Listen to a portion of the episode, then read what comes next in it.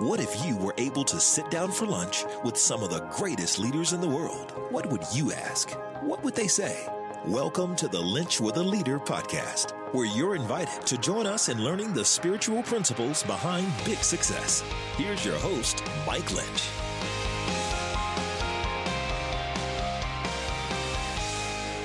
I love hearing people's stories and I love hearing their journeys. Today is a story and a journey that you're really going to enjoy. Man, thanks for joining me on this episode of Linch with a Leader, where we sit down with some of America's greatest leaders and find out how they have learned to lead with their faith out in front. If I've never met you before, my name is Mike, and it is my honor to welcome you in today to episode 187. And today is a good one because we get to sit down with Kyle Stark. Kyle is going to talk today and unpack his journey and talk about the role that love has played in his leadership and in his journey. And he has had some kind of journey through the front offices in professional baseball with the Cleveland Indians organization and the Pittsburgh Pirates. And now he leads leaders from all walks of life through his company, Stark Contrast. This is a good one and I think you know so many times we we, we need to uh, have some tools in the toolbox. Kyle gives you some tools in your leadership toolbox in both his leadership piece and his faith piece, and how those things have blended together in who he is today. So I don't know where you're listening from or watching from, but I want you to do me a favor and I want you to pull up a chair and I want you to listen in to my conversation with Kyle Stark. Well, Kyle, thank you so much for joining me on this episode of Linch with a Leader. It is an honor to have you, buddy. No, it's a pleasure to be here. Well, it's been great. I've gotten to know you a little bit on our Monday morning baseball calls, and it's been so fun. I know you love baseball. I know your faith means something to you. Walk me back to why Jesus matters to Kyle Stark. You've had a phenomenal career but in the engine room of your life, that old faith is churning and chugging. Uh, walk walk that out a little bit for me.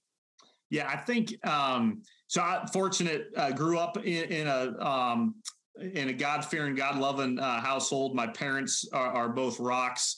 Um, both served in the church, led worship, uh, Sunday school. You know, I've shared with people. My dad's the best example of Jesus Christ I've ever been around. Just and not just that, but to show, I mean, he really has lived out what it means to be a man's man who is a God fearing man. Um, and I think we we probably get examples of either one of those in life, but yeah. to, to, see that in one package. So fortunate to grow up in the faith and came to know uh, Christ early uh, at a really young age. Um, and so that relationships, you know, that sense of what's right, quote unquote, right supposed to look like, but then also it being real to me early. Uh, you know, it wasn't something that grew up in the church and then came to have a relationship later. Like this was early uh, as a, as a young kid. Um, and so then it's been a it's been a journey ever since of of realizing what does that really look like.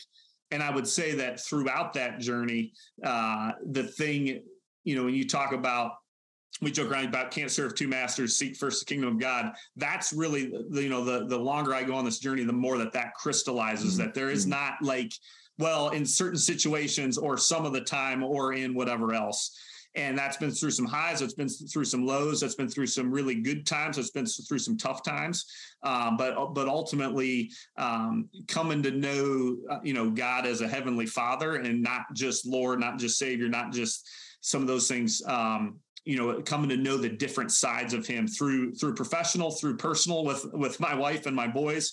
Um, so that's really been that journey um, has been the anchor. Um, my ability to hold fast to that consistently at, at the at the you know beginning and end is what has continued to evolve over time.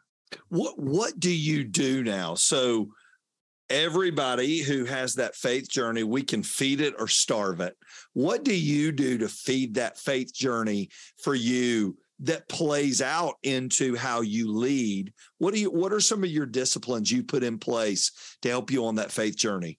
Well, I love how you just said discipline because you know, I think it's one of those things that we subscribe, I think, to discipline in all other areas of our life, the physical, uh, professional, uh, some of those different areas. But it's it's probably those um, ones that aren't as obvious. So maybe our, our marriage relationship discipline. Uh, and, and, then I think the faith one is is a big one. Um, you know, I've joked around, my wife and I have joked around about, man, I just feel like I'm in the desert. And a lot of times it's because I've chosen to go in the desert as a, and sometimes, you know, God's teaching us something through that, but a lot of times it's because my own wandering off. So yep. to answer your question, uh, for me, it, you know, I think it's it's starting the day. It's like, okay, what's most important? I'm going to start there. Um, and so for me, it is it is getting in the Word. Um, you know, I, have gone through a, a, bunch of phases of my life where it's this devotional, that devotional. Oswald Chambers has always been instrumental for me. Mm. However, when I'm in the Word, it's different. When I'm going straight to the source, it's different.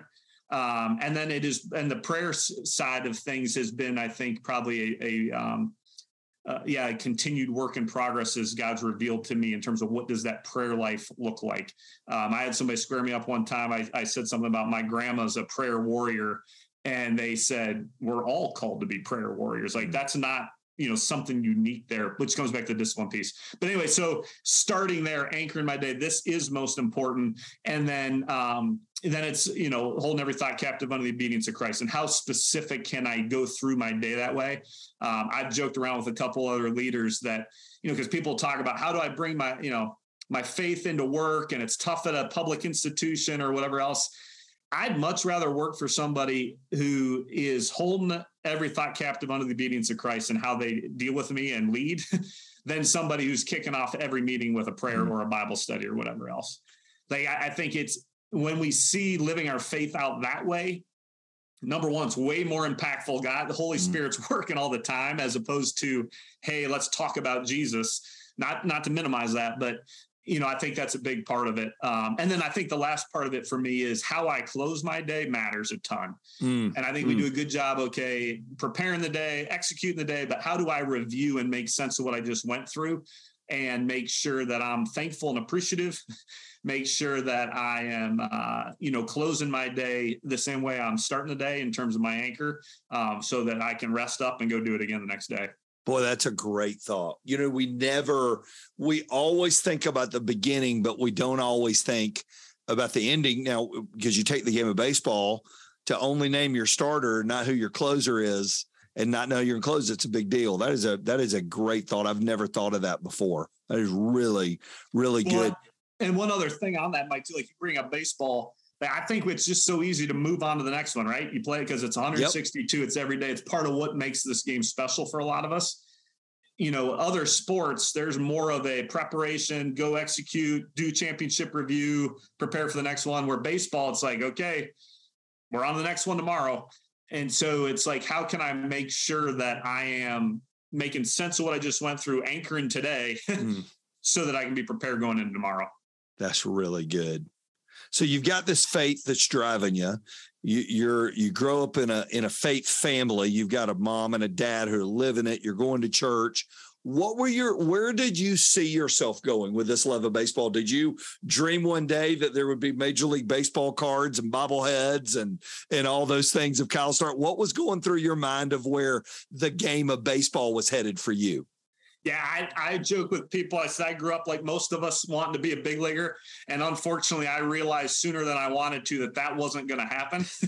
um, you know, grew up playing the game, loved the game, obsessed with the game, but I knew I wanted to work in the game. Mm. And so it then became okay. Then I want to be a general manager. I want to to lead an organization. I want to do it at the highest level.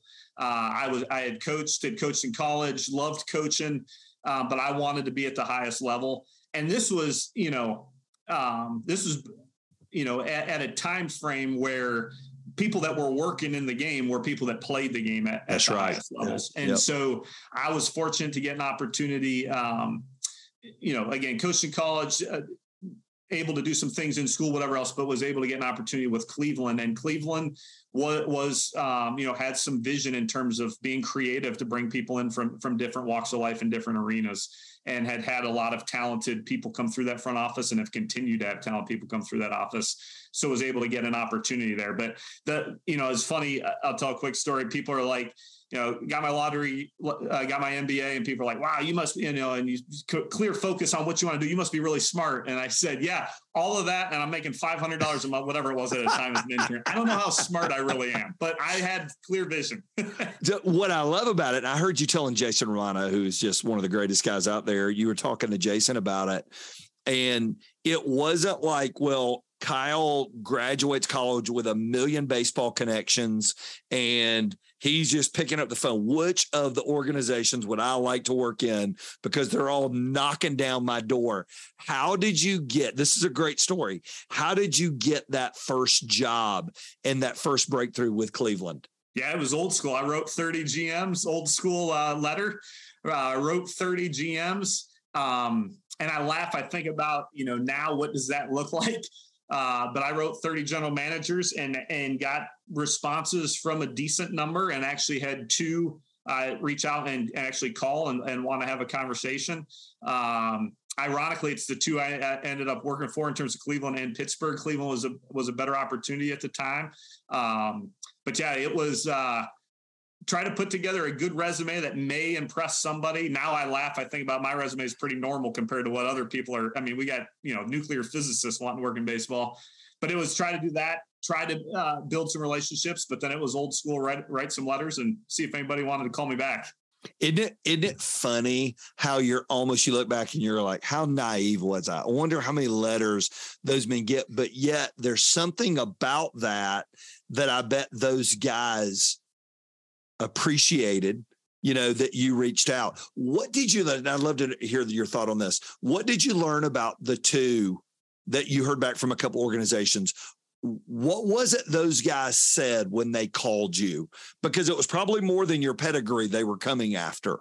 What did they say about receiving a letter from you that made them want to call you yeah, I think they. Um, I think it speaks volumes about um, how those guys saw their front offices in mm. terms of, hey, we're looking for some different perspectives. We're looking for talented people. I don't care where they come from necessarily. Um, and I think that, um, and, and, they probably saw some intentionality and and persistent work towards something where it lined up, you know, and I think again, Cleveland, but long before me, it had brought really smart, talented, way smarter than me people into their front office that went on to BGMs to get different perspectives. And Pittsburgh at the time, Dave Littlefield was a general manager. I'll, never forget. We talked on on Wednesday night before Thanksgiving. Um, ex- extreme work ethic uh, guy. Dave himself, head coach, was a GA in college, uh, mm. head coach football and baseball. Um, you know, so I think there was probably some commonalities in terms of background and, and, pedigree to be able to say, "Hey, I can identify and relate to this, and it's worth a worth a conversation." That's so good. What so you you're you're a college baseball coach, St. Bonaventure. You have a dream of getting a professional baseball what was different about professional baseball getting in the inner workings than you ever dreamed it would be like? What did you what did you not expect going into it that you found to be a reality? Yeah, I think the two things that really jumped out one is it is a big business. Like, mm. you know, you think about an organization, you know, at the end, my, my time in Pittsburgh, you know, we had over 150 staff in, in uh, within baseball operations, not to, to mention the business side. And, and they've only gotten bigger, like front offices and, and everything have only gotten bigger. Um, so you you start to realize just how vast this operates. It's a big corporation. Yep. Um, you know, when you're a, a, this is why a lot of college baseball coaches are like, I'm not leaving this game because I I get to pick my players, I get to coach them, I got control over my program. Um, you know, that draw maybe isn't there. I think the second thing is that it is, a, and we're all people. and you know, I think you think, well, at the highest level, everything's going to be perfect. It's going to be the best people, the best everything. and you realize no, it's a group of people, flawed people. Um, some are talented, some aren't. um, which people have probably said the same thing about me. Yep. Uh, and, and, so you get a chance to really see at the end of the day, it is a, a game of people. It's a business of people, and all the stuff that comes with that. And you really learn that in Pittsburgh because you go from the work that you did migrating through Cleveland's office to going to Pittsburgh as the assistant GM and really beginning to put your fingerprint on what had been a slide. I mean, they had been in a slide organizationally for years. Your group has brought in to turn that slide around. And not everybody bought in to Kyle's ideas on what we're going to do to change the slide. Talk to us a little bit about coming in and you've got you've got your folders with your ideas. And now you start implementing and and they don't seem to be working fast enough. What was that like for you? Yeah i think so a couple quick lessons early on in my time in pittsburgh. The first one was i talked to some people way smarter than me get their take as i went into the situation and everybody said take the first year to see what you got. Assess mm. what you got. Looking back i'm not wired that way. Um, but I think what I did do, and I think what aligned with it was okay, as you're um, intentionally making clear, hey, these are the values we're going to, uh, you know, subscribe to. But I wasn't immediately going to start changing things the way of operating because sometimes you, you, get into a spot where like I'm I'm fighting a fight over here on on the way this thing's done, and you know what? There's a lot of ways to skin the cat. Like that's mm. not worth it to me but not bending on the values. What we were going to go in day one because I wanted everybody to know who we were going to be, who we aspired to be, so I could find out who wanted to be a part of that. Yep. Um, so that so that's one lesson. Uh, you know, two other ones. I'll never forget the number of people that said to me, um, you know, I we talk about an idea and they're like, "Well, that's not how we've done things here," and I'm like. 15 years of losing. I mean, it's the worst team in the big leagues. Like, what? I don't, but what that crystallized for me is people are people like that. We're not logical, rational. Um, you know, people are people, and that is the business we're in as leaders. Um, and I think a lot of times as leaders, we think it's something different, and it's like, so I got to meet people where they're at and navigate things differently. And then the the third lesson that first year was I had a coach quit the first day of spring training. I had a coach quit the uh, second month of the season, and I had a guy give me the book, uh, Five Dysfunctions of a Team, and they said, you know, if, if you do things the right way, you never have to fire anybody because they'll self select out. And I joked, I said, well, I must be doing things excellent right now. but what it crystallized for me was, um, again, there's different. We can argue what's the best culture, the best style, or the best whatever else. But at the end of the day, there's a lot of ways you can be successful. Yep. And ultimately, it's having clarity on who you want to be, make sure everything's aligned around that, and then get the right people that want to be do it that way. Mm-hmm. Um, and that, you know, people will say, well, you know, we got to have different thoughts and different perspectives for sure. I want different experiences, different perspectives but I don't have interest in different uh, alignment of values. We, have got to be aligned around, you know, that identity. Who do we want to be? And so those were some lessons I think early on that really crystallized for me that, you know, set some things in motion, especially for a 28 year old farm director. Every coach was older than me yep. and, and navigating some of that. So so here you come in with these new ideas, new ways of doing it. You you've got values, you and the GM who in the organization was it important that they got the values? Was it just the people in the front office? Was it just coaches? Was it players? And and how did you think about those values seeping out the organ seeping out into the organization? Yeah, it's. I, I had a, a, mentor hit me at one point. Um, you know, because here I am, farm director, overseeing whatever, 80 to 100 staff and 200 players, and I was going to reach everybody. And uh, he reminded me, he said, Hey, best leader in the history of the world, Jesus Christ, he focused on 12 and really right. focused on three. Mm. Um, and so it was a reminder for me that I couldn't do it. I mean, you can have I tell people, I say, you can have success, short term success doing it, but if you want anything to last or to really be able to, uh, you know, be be stable, you you've got to be able to replicate yourself and be able to work through other people. Um, and so with that, then it was it was identifying, okay, who who are the leaders of leaders who are the people that we're going to invest in and spend time with to be able to make sure that they're then extensions of of us to be able to drive those things throughout. And then ultimately it you know as you think about that top down perspective it's then okay how do we get it going both ways? How do we mm-hmm. get a top down but then a bottom up that ultimately everybody involved has to take ownership of okay what does this value set mean to me? Uh, what does this mean to me? What where where are there potential differences of opinion different thoughts whatever else so that i can take ownership of it and then go bring it to life on a consistent basis if you could go back to that first two years what would you do different looking back now knowing what you know knowing the outcome what would you do different about those first two years I think so. The things we just talked about, I would have been intentional from day one as mm. opposed mm. to realizing it over time. Gotcha. And then I think the other part of it, I'm a development guy. I'm the coach's heart. Like I, I, I think, you know, and it, it, can get me in trouble. Like I think I can help everybody grow yeah. as, a, as yeah. a leader, a coach. Who matters a ton, and so the selection of, especially people you're putting in a leadership position, uh, matters a ton. And um, you know, I don't think that we necessarily ever um, shortcut character, but maybe maturity and ability to lead.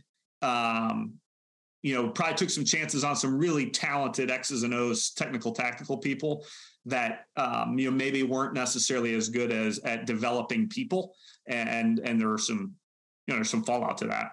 Yeah, because it really, and I, and I heard you say this to Jason, I thought was so good. It really doesn't matter our industry. We're all in the people business, right? I mean, we're all dealing with people. How did you, as a leader, grow getting better dealing with people? Because you're dealing with people organizationally in the front office, you're dealing with scouts, you're dealing with minor league managers, you're dealing with major league baseball players ultimately how did you get better as a leader dealing with people? So I'll share kind of three buckets that I think have been uh, important as I think through that. So the first one was um, better understanding um, yeah, it's all different types, right? God's created all of us differently. And so part of that was through selection as we started to break down personality types and different things and what were the attributes we were looking for. I just started to become way more curious about some of those dimensions mm-hmm. of people and what really matters, what doesn't, how do, how do you find some alignment to move some of those things forward? Um, and as simple as, and, and that starts with me first. Like, yep. you know, the simple breakdown is, are you more task oriented or more people oriented? I'm more task oriented. And so just being aware of that and understanding when I'm stressed, I'm going to double down on that. so what's the other side, you know, the complementary side. So, so that was one big one. Um, the second one was um, my, my wife, um, you know, Heather is the exact opposite of me. Every personality assessment we take, she's the exact opposite. And she's shown a different side of, of God that I if it was left to my own devices, I, you know, wouldn't be good. I, I've joked with people. People talk about the topic of balance, and I don't believe there's such thing as balance. If you're if you're going to achieve and accomplish, there's not balance. Like you're mm-hmm. getting, it's a fight for balance. Um, but we're going to have a lot of eggs in one basket at certain times. But it's appreciating the other side of things, and she has done that for me tremendously. Um, and, and part of it is she's my wife. Like I have to love her differently. yep. Um, you know, so it has shown me a, a, lot of that. And then the third one, and it's tied to her, is um, you know, I was reading a lot of different books and studying different things, and she told me, um, she said, you need to read this this book. And, and I look at the book. It's light. It's baby blue. It's got balloons on it. It's called Love Does mm, by Bob Goff. Mm, mm. And I'm like, I'm not reading that. And she hit, she squared me up. She said, Kyle, you need to love people better than you. You don't, you don't love people the way you need to. Mm. And, uh, and so I read that book, profound, different look at love. Uh, reached out to Bob. We've had a few different conversations and just thinking about, okay, what does this look like in real life? Which then connects on the faith side of what's God call us to do. You know, love Him, love others. And I, if I'm not doing that as a leader, there's going to be a gap there. Mm. Um, so those to answer your question on how better dealing with people, you know, those things really um, you know change my lens on that people are messy starting with me yep and are we willing to you know engage in it and meet people where they're at and try to help them you know be who they want to be so you go in and I and I've heard you talk about this and, and I've read about it. You know, one of the things you did was SEAL training. You brought it, that was important to you. You thought it would be good for the players. What what was so important about them and that organization you wanted your organization to get? What what were the things they brought to the table nobody else could bring? Yeah, so I think, you know, this has been a you know, at the time was a hot button topic. Yeah. You talk about really living through some spiritual warfare was, was a tough time, um, you know, personally, professionally. But as we looked at it, um, first of all, and I tell people, I said, look, if people think we did SEAL training with our players, that's disrespectful to that community in terms of yeah. what they go through. But what it was was a belief in number one, um, principle excellence is excellence. I don't care what arena it is. Mm. and sometimes we need to get out of our comfort zone to realize what those principles are. So number one is it got us out of our, our comfort zone. Um, number two they're one of the best um, you know elite fighting forces in the world. Yep. and so for me to say i've got nothing to learn from them like i just think that's hugely arrogant. That doesn't make sense and then the the other part of it was at the end of the day, they're trying to forge um, performance that won't break down under stress. They're trying to forge teams and relationships that won't break down under stress, and they're trying to forge leaders who will meet the demands of what's in front of them. I'm like, that's what we do. That's our mm. job.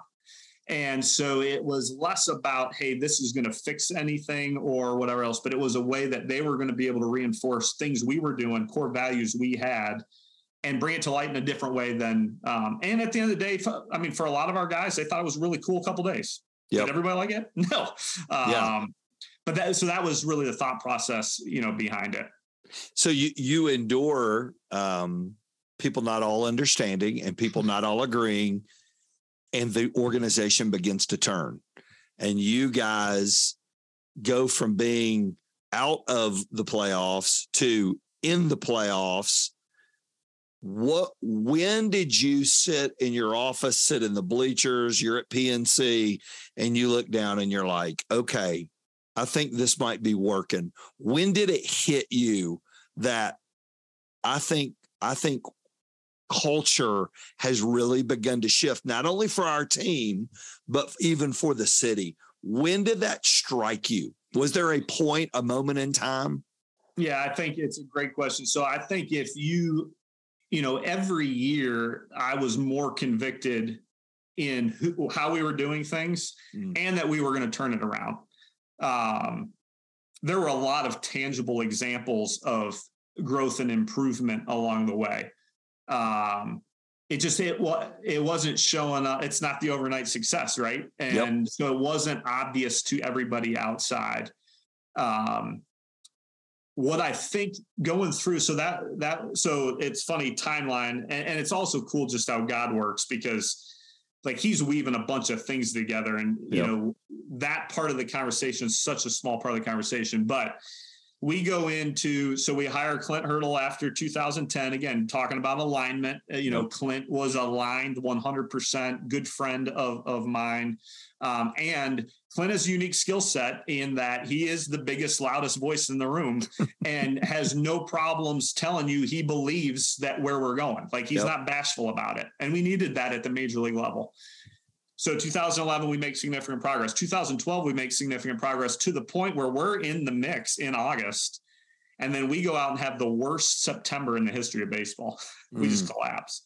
Well, that was the same time that we were doing some different training down in Florida. And so it became a huge, huge story. And there were some motivations for people to get people fired. Um, yep what was cool was not everybody was on board. In fact, a lot of some of the frustrations were coming from inside. Um, big lesson learned for me was that um, my obsession was leading down, and I needed to do a better job of leading up, uh, making sure everybody was aligned and understanding where we were going and why and everything else. Um, now, to you know, the people I worked for as credit, they backed me and us, and uh, and we were able to weather that that winter. And a big part of that winter, well, I think what that did was it forced people to say, "Look, are you are you diving all in or not?" Mm. Mm. And I'll never forget. So we did uh, organizational meetings every year in January where we got everybody together because we just felt like we needed to have, spend time together in order to build relationships. And I'll never forget Clint Hurdle saying to the room, the 150 of us, he said, Hey, everybody's got a decision maker. And he points at me, says, Are we going to have his back? Because I'm sure there's some people in here that are like, It's a little too hot. I don't know if I want to be too associated with that.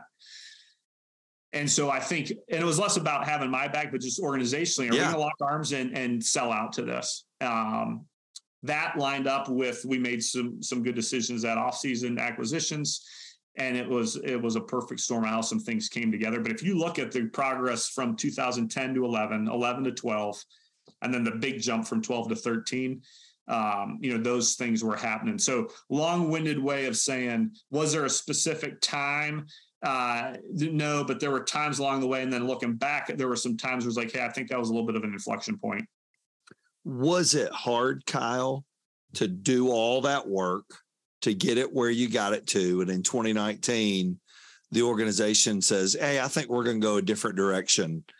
How did you handle that as a leader, both spiritually and as a as a guy, as a man, as a husband? How what was that process like for you? Because I think everybody goes through it. We don't want to go through it, but we're going to go through it. Yeah. How did you weather that season? So it's interesting. So um, I think one, you you know what you're signing up for, right? Mm. Um, I think it was Brian Billick, longtime NFL coach, said, "Look, you're getting fired. It's just a matter of whether it's for results or relationships. One of the two, because you either can't win enough or you can't please enough people yep. at some point." And so, 12 years in Pittsburgh was a long time. Um, you know, a lot of success, uh, a lot of relationships but you, you know what you're signing up for number one number two my wife and i like 12 years in Pittsburgh is a long time. You talk about that alignment piece. It, it, we knew in our hearts that it was time for us mm. to probably go do something else at some point. Um, I got sucked into, you know, I think again, God gives each of us different strengths and abilities. You know, I think my sweet spot's probably going into a tough situation and wearing it and helping get us going in the right spot. But I, I, you know, you develop relationships my wife wanted me to love people. So the relationships and pouring into people and everything, yep. you know, it was like, and you talk yourself into, okay, something really substantial is built over time. And so, you know, I think we, I've kind of, and, and, where my boys were at, my oldest wanted to graduate from high school in Pittsburgh. You know, there's just a few things yep. I think all forms that shifted our folks, but we knew that season of life was nearing an endpoint. Um, and then I think the third part of it is what's your identity wrapped up in. Mm, and mm. I'm not going to say that, you know, you don't get checked when, when somebody says thanks, but no thanks. And the flip side is it's easy for me to say, well, it's a matter of time everybody's going to get fired. Well, no, there's some things I could have done differently in terms of, um, you know, navigating some things. Um, however, I think that identity piece that I've always believed, but it really came into you know, am I defined by what I do? And if I am, then that's going to hit hard. Mm. Um, but you know, I got a text from from the new president as I was flying back from the GM meetings. Had just been out representing the organization, and he said, "Are you going to be in the office tomorrow?" and I said, uh, "I wasn't planning on. it. I was planning on coming up next week, but I can." He said, "Yeah, you know, I'd like you to come up." And so I joked with my wife and my youngest um, that morning. I said, "Okay, I'm off to go get fired. I'll be back for dinner," and that's what happened. well, it was funny when I when I was interviewing Clint. You know, I didn't know Clint at the time at all. I'd never met him till our interview. Now, of course, he's in the Bible study, and I've gotten to know he's the loudest person in the room. I have learned that, and. Uh, and I was interviewing him and I said, So when you got out of baseball, he said, So you mean when I got fired? Yeah. uh, well, we're going to say it quite like that. He's like, Well, that's what's in the paper. That's yeah. what happened. So no, it is. Clint and I have, and I've joked with some other people because, like, even I say, you know, when I, when I got fired in Pittsburgh, and they're like, "Oh, don't say that you didn't get fired." I said, "No, I did. I got, in fact, they liked me so much they asked me to that they paid me two years to not work for them. So uh, that's what happened. that, that's part of it. What did you learn, Kyle, during that season? of I I am this now I'm recreating who Kyle is professionally, right? Who you are. What did you learn about that season? What did you learn during that season you couldn't have learned any other way through that adversity and that that the perceived quote unquote perceived failure because it's not yeah. because of all the learnings that come from it. What what would you say? Yeah, I think a couple things. I think one, uh, you know, everything that we we know and learn, you know, I think God's constantly refining at a deeper level. Mm. So I say, hey, my, you know, I tell to people all the time, my identity's not wrapped up in what I do; it's wrapped up in who I am. And God's like, really? At what level? Let's really test this and refine this. And ultimately, it ain't even eh, you know who I am; it's whose I am. That's so right. I think that deeper, um, re, you know, refinement of going through something and and bringing some of that to life. I think the other part of it, um, you know, Mike, is there's an element of you know when you're on the when you're advancing in your career and humble and hungry and trying to grow and whatever else I, we're human beings and it's easy for us to get complacent to some extent yep. and it's not even so much like i complacent in my job but when you now are in a spot where it's like okay what are you going to do with yourself now and you're used to certain standards of living, you're used to certain expectations, certain responsibilities, certain all of those things. And now you've got to hustle to recreate or do different or whatever else. And what matters most to you? Because what matters most to me now probably isn't the same as what it was 10, 12, 15 years ago. And what does that look like? Um, and so it was really cool in that that happens in the fall of 19. My wife says, Can you give me six months? She said, I'd ask for a year. I know you won't give me a year. Can you give me six months? Because I've been on the road 20, 25 days a month for 12 years. And uh, I said, sure.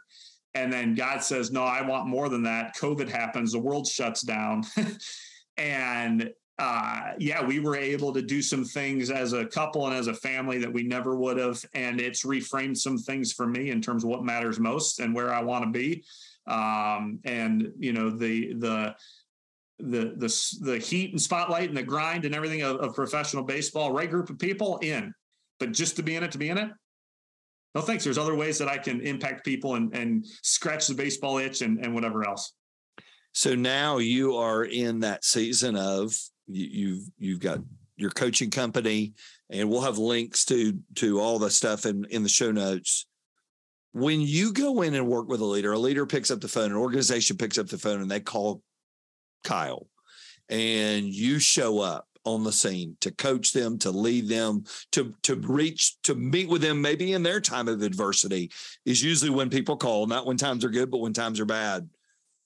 At the end of the day, what do you want them to remember most about Kyle Stark? What what's the part of you you want to leave with every organization and every leader and every person you meet with? I think two things. I think one, um, well, actually, you know what? It comes back to the, the questions we used to always ask that, that players would ask themselves as they evaluated a coach. Um, you know, does this person care about me? Mm. Can I trust them? And can they help me get better? And so I, I, I boil it down to two things in terms of that they feel, hey, I'm invested in their success. This isn't about me. This isn't about my path. This is about trying to help them, you know, achieve and be successful. And then the second part of it is that they walked away going, you know what, I'm better. Mm. I, I, got challenged. Um, you know, again, I, I shared, I think God gifts us all differently. I think I have the ability to challenge people in such a way that is received as opposed to that it crushes them. And so hopefully they walk away, you know what, man, I, I got squared up and challenged here, and but I kind of like it. I you know I'm I'm excited. I feel better about where we're going and the growth that we're having. Like where that going through that journey is something that's actually exciting and rewarding as opposed to a, a burden or a grind.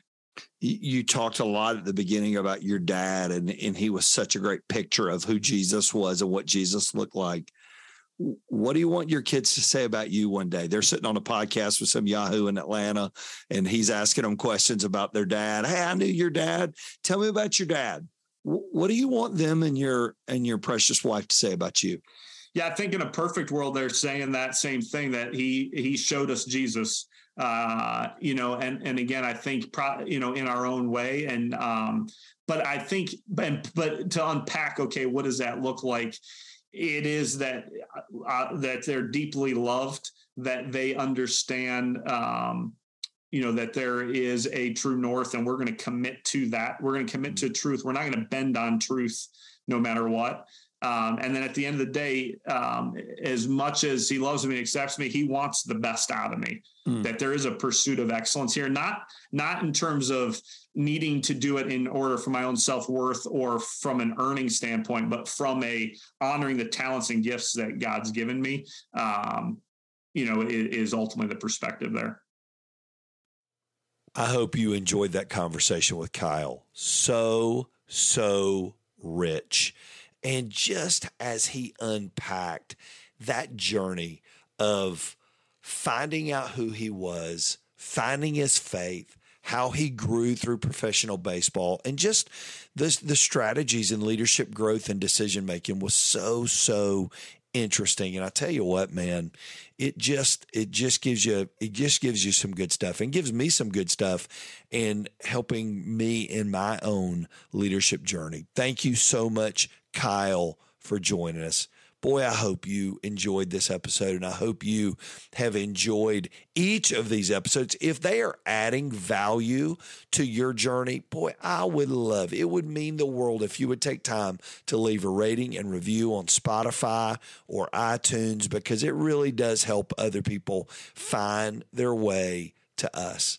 Well, in our next episode, we get to sit down with radio host Carmen LaBerge, and you are going to enjoy Carmen so much. So many great insights, so much great stuff.